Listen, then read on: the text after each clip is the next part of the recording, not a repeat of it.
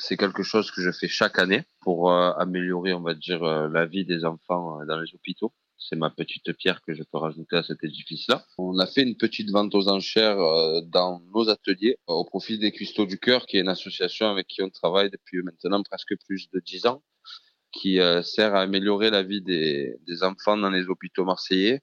il y a trois ans, on leur avait, grâce à une vente aux enchères, ils avaient pu partir à Disney là, cette année, on n'a pas encore le projet fini, mais on apporte quand même euh, de l'argent et, euh, et peut-être que ça sera des tablettes, peut-être que ça sera un coup de peinture dans un couloir qui est pas très propre dans leur dans leurs hôpitaux. C'est voilà, c'est juste pour améliorer à eux leur confort de vie, à eux et à leurs parents qui vivent des, des choses pas très cool tous les jours, quoi.